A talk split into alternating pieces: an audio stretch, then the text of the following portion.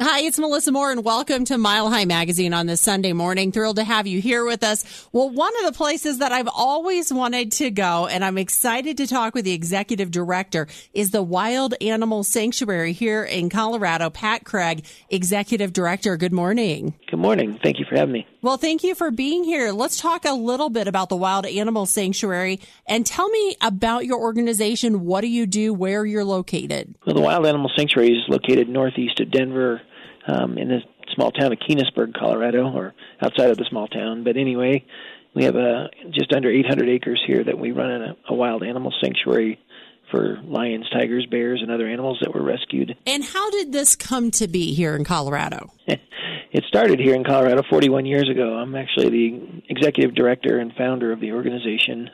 Um, I ended up 40 years ago finding out that many of the lions, tigers, and bears and other animals that were in the zoo system were surplus and being euthanized on a regular basis, which was very surprising. So I had made many calls to try and solve the problem, but it didn't seem like anybody was going to help, and there was no humane societies for lions and tigers back then. So mm-hmm. I started the first sanctuary in the country to take in any animals that were going to be slated for being euthanized and started going around the country and rescuing these animals and bringing them back to Colorado and building a the first sanctuary in the country for for this kind of animals. So wasn't anything that was planned, but it definitely started that way, and then it grew over time, and now we're the largest carnivore sanctuary in the world with over 650 lions, tigers, bears, and other animals that were rescued from either illegal or, or abusive situations. That's what I was going to say. And I have heard, you know, a lot of people saw the Netflix show Tiger King that right. you have some of the animals that were there. Yeah, no, absolutely. We just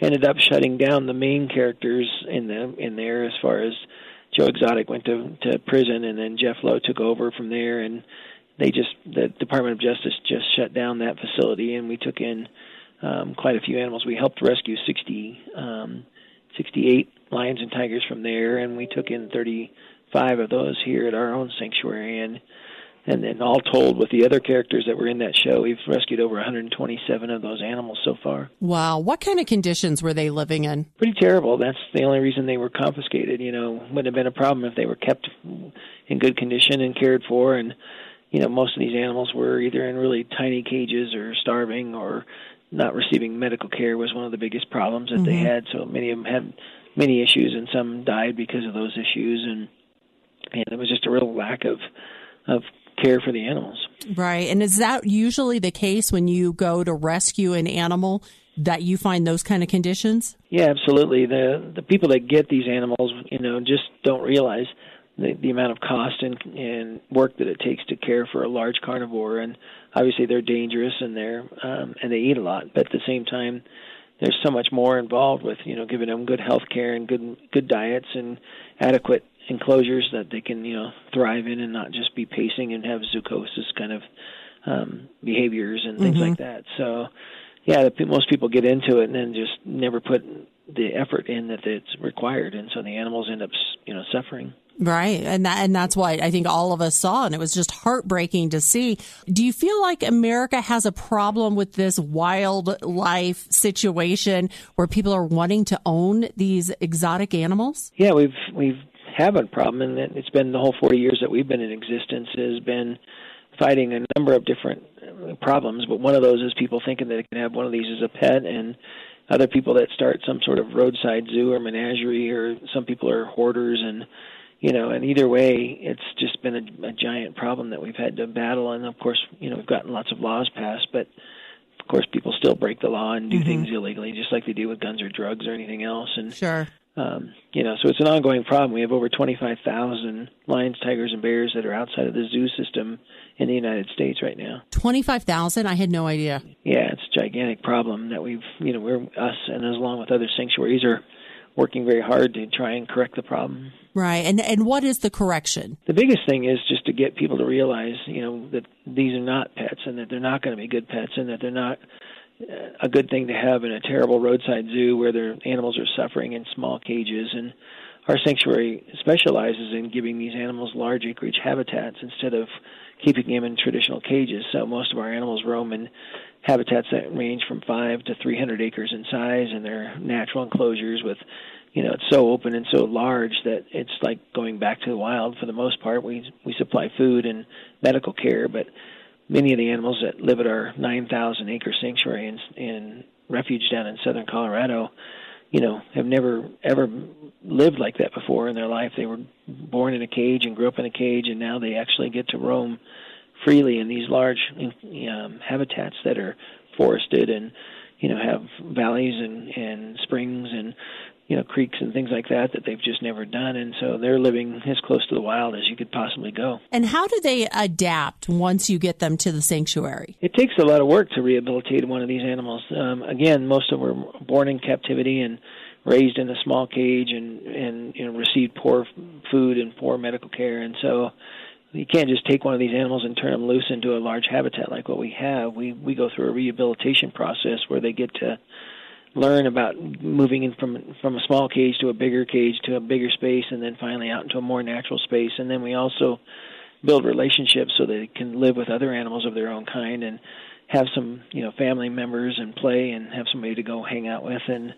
so all those steps take a little bit of time. So mm-hmm. some of our rehabilitation can be just a a few weeks, and some of it can take months or even a year to to get an animal back to where they can live in a more natural state. Do you separate them by like tigers are here, bears are here, or how does that work? Yeah, we have over 65 habitats here at the sanctuary, and so each habitat will have anywhere from just one or two to six or eight or ten, and some of the bear habitats have upwards of 18 bears that live together. And but we don't mix species. Obviously, we don't have tigers and leopards and right, you know, things living together like that. But but we do want to make sure that they do live with others of their own kind so they can enjoy that social interaction. And how does that work? I mean, here you're taking these animals that were unfortunately abused and kept in horrible living conditions and then reintroducing them to each other. Is that quite a process? Yeah, you know, most people think, oh my gosh, tigers live by themselves in the wild and mountain lions, and so many of these animals are solitary in the wild, but that's based on food supply. So, mm-hmm. you know, like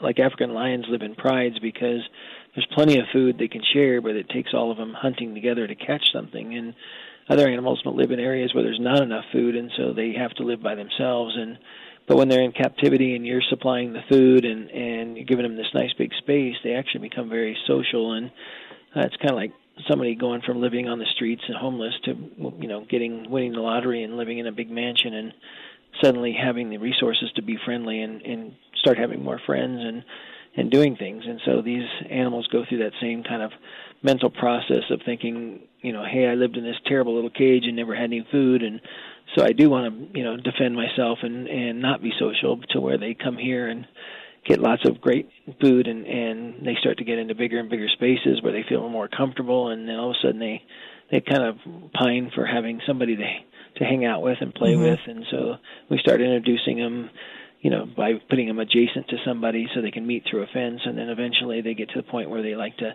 sleep by each other, and then they want to be near each other all the time, and so then we can start introducing them, and so it's a whole process that we've designed over the 40 years that we've done this, and it works really well to where we end up with very happy animals that can live in a giant habitat together and, and really enjoy each other's company. I mean, yeah, you started this organization so many years ago and kind of a pioneer in how this is all done. How did you figure it out?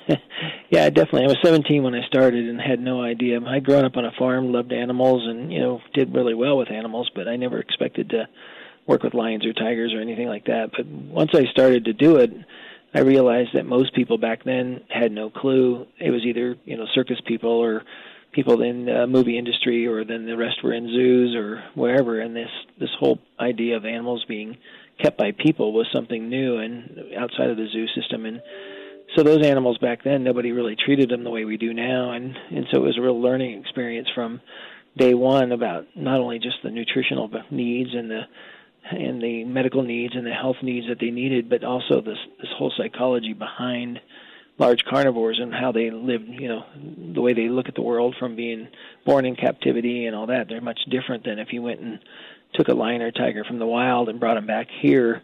They'd want to go back to where they came from, where these guys have just been born in a tiny cage and, and abused their whole life. And so it's really weird to think of a lion or a tiger that's full grown that when you take them here and you let them into a habitat they've never ran in their life before, they've always just paced in a small cage and you think I'm it's hard to imagine that they've never actually run. Mm-hmm. So some of them, when they run, they actually fall down because they have no motor skills and they Aw. look like they're drunk. And so it's really bizarre, but they really do catch up quickly. And with good food and exercise, they all really do come around and become these majestic creatures like they should be. Yeah, they really are majestic. So speaking of food, uh, a tiger. I mean, how much food do they eat a day? And you've got a bunch of them. Oh yeah, yeah. Now we feed over eighty thousand pounds of food a week here, and so that's um, between the bears and then and the cats that are all carnivores that eat meat. So we, a typical tiger will eat around anywhere from ten to fifteen pounds of raw meat a day, and with over six hundred and fifty animals, you know, here it's eighty thousand pounds a week, and um, and that includes you know us having to create the diet with vitamins and minerals added to it, and and all the specialized things that they need. And I mean, that's got to cost a lot of money. Yeah, that's about eight million dollars worth of food a year that that we feed. So, how do you get the funding for the Wild Animal Sanctuary here in Colorado? Yeah, we're a nonprofit, and so we don't receive any government subsidies or funding of any kind. We just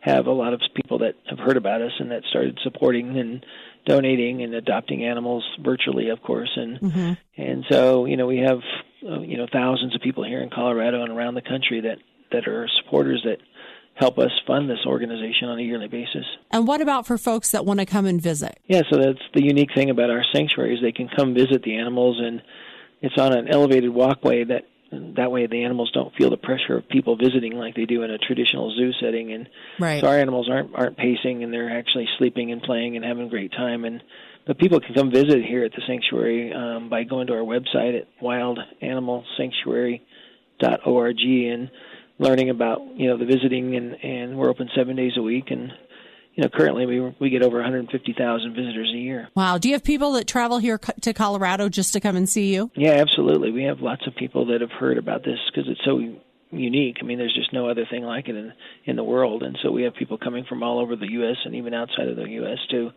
come experience the sanctuary. And so it's an elevated walkway system. Um, I would assume that, you know, you bring a camera with a great lens and you may get some incredible pictures. Yeah, it goes over you know all these different habitats. So sometimes you're right above a lion or a tiger, and other times they're you know a, anywhere from hundreds of yards out to you know even almost a half a mile away. So we do encourage people to bring you know good cameras and, and binoculars, and we. Um, but like I say, there's times where you're standing right above somebody and seeing a lion or tiger, you know, in a really nice setting and get a great picture even with a cell phone. And other times you need a, a nicer camera for that. And what about for volunteer opportunities? Do you have those at the Wild Animal Sanctuary? Yeah, absolutely. We have over 160 volunteers currently, but with that kind of feeding schedule and the number of animals we have, we always need more volunteers, and so we have a very active volunteer program, and, and that's available on our website as well for people to sign up and and start to help. So, what is your hope and your goal for the Wild Animal Sanctuary in the next 10 years? Yeah, our goal has always been